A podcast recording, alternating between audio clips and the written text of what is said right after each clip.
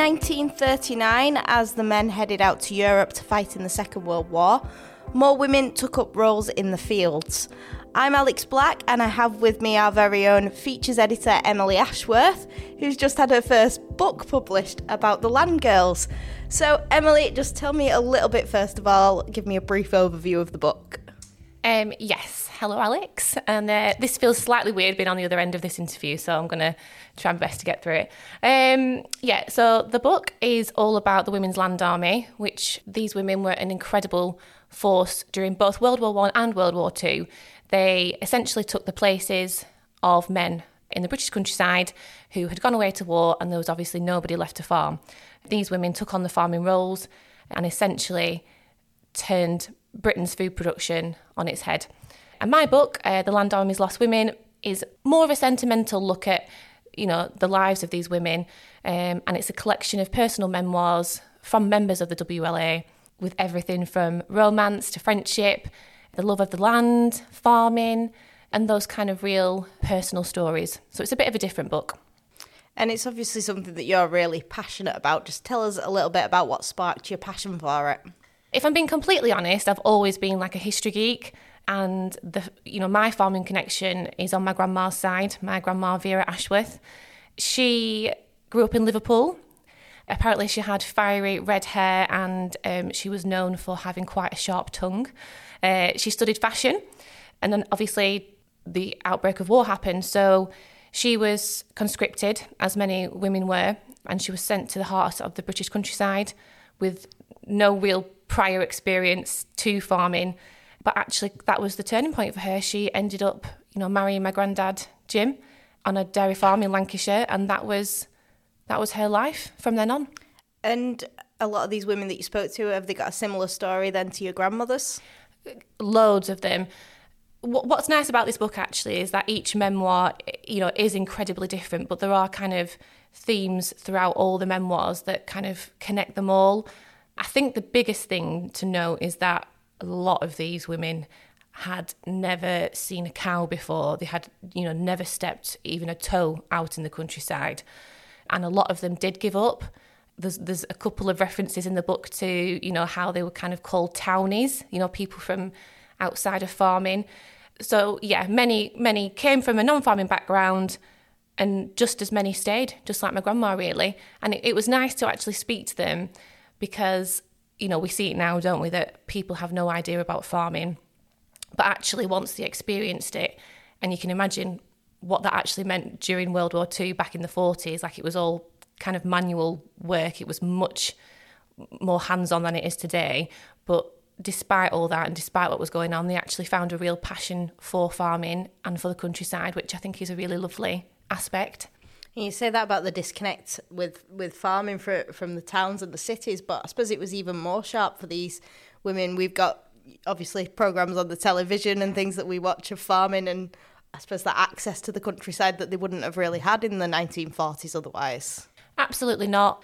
I think the other side of it actually as well, though, if you probably went on holiday, you probably would go on holiday in the British countryside during that period of time, but to actually experience hands on farming and under what has been described as quite dire circumstances sometimes, um, not everybody was placed with a, a welcoming farmer or farming family either. But yeah, there was no chance really. F- well, there was no chance for, for people to experience farming, I guess, if you weren't from a farming background. But the flip side of that is actually people were a lot more connected to food and the seasons. So there's there's two sides really.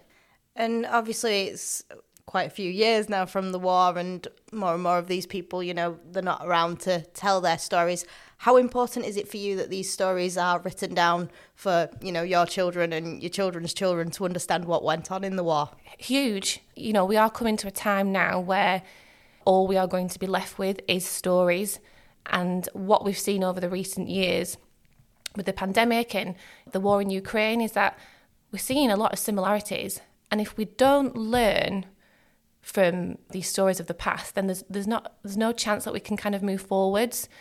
But it's interesting in terms of farming as well to capture, you know, this period of time that actually in a short in a short space of time has changed really rapidly. We call it recent history, don't we, really? World War II.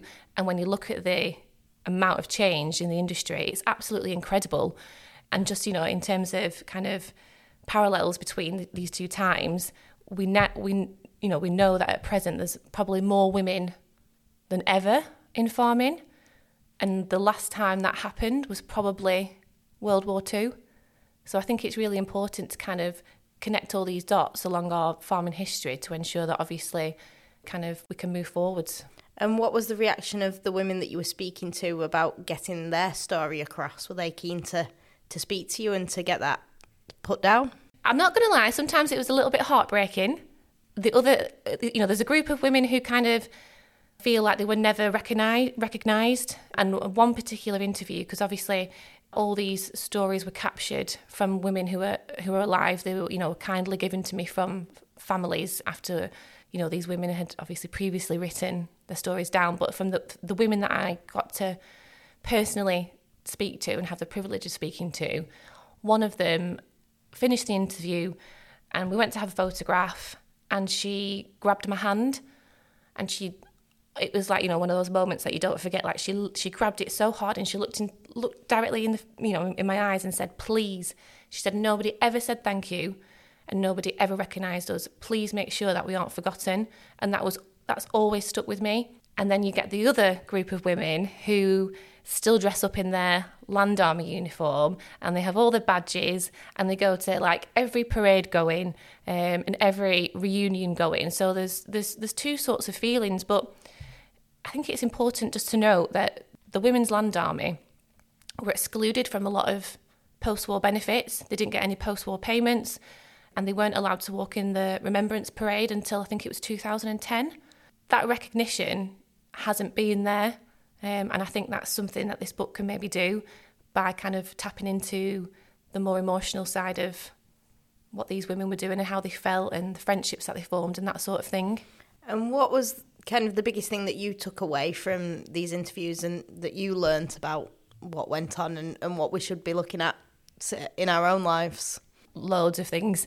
But the main one, I think, is that kind of ability to put your best foot forward despite the situation that you're in and be able to kind of sacrifice for a greater cause.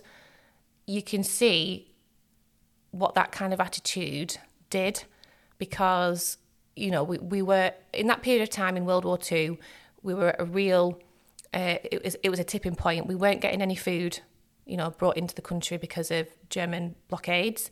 We were at threat of having no food. Food security was obviously, you know, completely obliterated. So we went from kind of shipping, I think it was 60% of our food in, to then the land girls basically reversing that. And that's obviously, know, you, where you hear the kind of grow your own theme come into play. So I think that's huge. And that was only done because these ladies had like wills of steel and determination. And despite the hardships that they actually faced, they, you know, to put it quite simply, they, they cracked on with it and got the job done. And I think we have a tendency to shy away from these traits in women that might seem overbearing, but actually we should be really proud of them.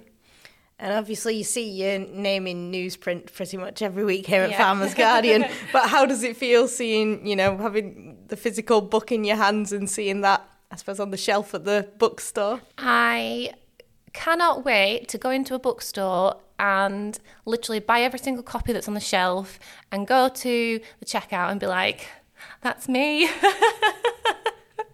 I don't think anything's ever going to beat that feeling. But for me, it's just these women, their families, have touched my life. That will be with me forever. And I hope that I'm, you know, they feel the same about me because we know that in farming, you look back at our history and it's incredible, it's incredibly rich. We are an industry that's been made up of generations upon generations of people who all have this intrinsic connection to the land and that's what it's all about. It's about pres- preserving these stories and this history for people in the future. And if I can play a little part in that, then I'll be happy. And hopefully, there might be people listening to this or, or reading FG that you know maybe descendants of, of the land girls that, that stayed on the land or or similar. You know, would you reach out to them to um, speak to you and you know share their stories if they've got them to share? Absolutely. I think anything that we can do to, you know, to preserve our history is, is really important. Um, but I think it can also make you appreciate the, the here and now. Some of these women, you know, they had to tie special ties around the pants to stop the rats crawling up it, or they had blisters across the hands from literally, you know, picking turnips and things out of the ground in frozen ground, slicing it off with, when you look at it, a contraption that looks something out of, you know, medieval. Like the conditions were hard. It's so different. So I think just to kind of look back, see what people went through, it just puts it all into perspective and it also makes you really proud to be in this industry. And what were the women doing? I know it would be different probably for everyone you spoke to, but what give us an idea of what they were doing before they were, you know, on the land picking turnips or whatever. What were they doing in the cities? There was various various types of jobs. Um, there was nurses, nurses in you know heavily bombed cities, and they just thought, I can't, I can't do this anymore. Quite a lot of them actually, which was quite surprising to me, wanted to be a land girl. There was one who was like, I was that's all I ever wanted to do. Um, and, you know, they lied about their age to be able to actually join up and be a land girl. So some of them are really quite young. People like my grandma, she was in fashion. She never quite lost that passion for that, I don't think. She would regularly tell me if she liked what I was wearing or not. But yeah, there was also secretaries, people from the West End as well. I didn't speak to somebody who, who came from the West End, but there was a lady who said she was kind of clubbed together with miners' daughters from Yorkshire to pe- f- stars of the West End stage in London. So it was, regardless of your age or your background, if you were needed, like I said before, to join this force to get a, a bigger job done, then you had no choice really. It must have been quite a shock going from performing on the West End to, to being in a field. Milking a cow. So the book's due out imminently. Uh, let people know how they can get a hold of it. Yep. So obviously you will have the chance to buy it in any kind of high street bookstore or um, bookshop. But for now, you can uh, happily go and pre-order it on the Pen and Sword website, which is the history publisher I am uh, bringing it out with. And if people have stories to get in touch with you about, how should they do that? Uh, yeah, that would be fantastic to hear from anybody who has, has any stories to, to share with me. You can email me at emily.ashworth at agriconnect.com. Excellent. Uh, well, that's it for this week's podcast. Do make sure you go and pick up a copy of Emily's book once it's out. We'll be back with another episode for you next Friday. Thank you very much for listening, and goodbye for now.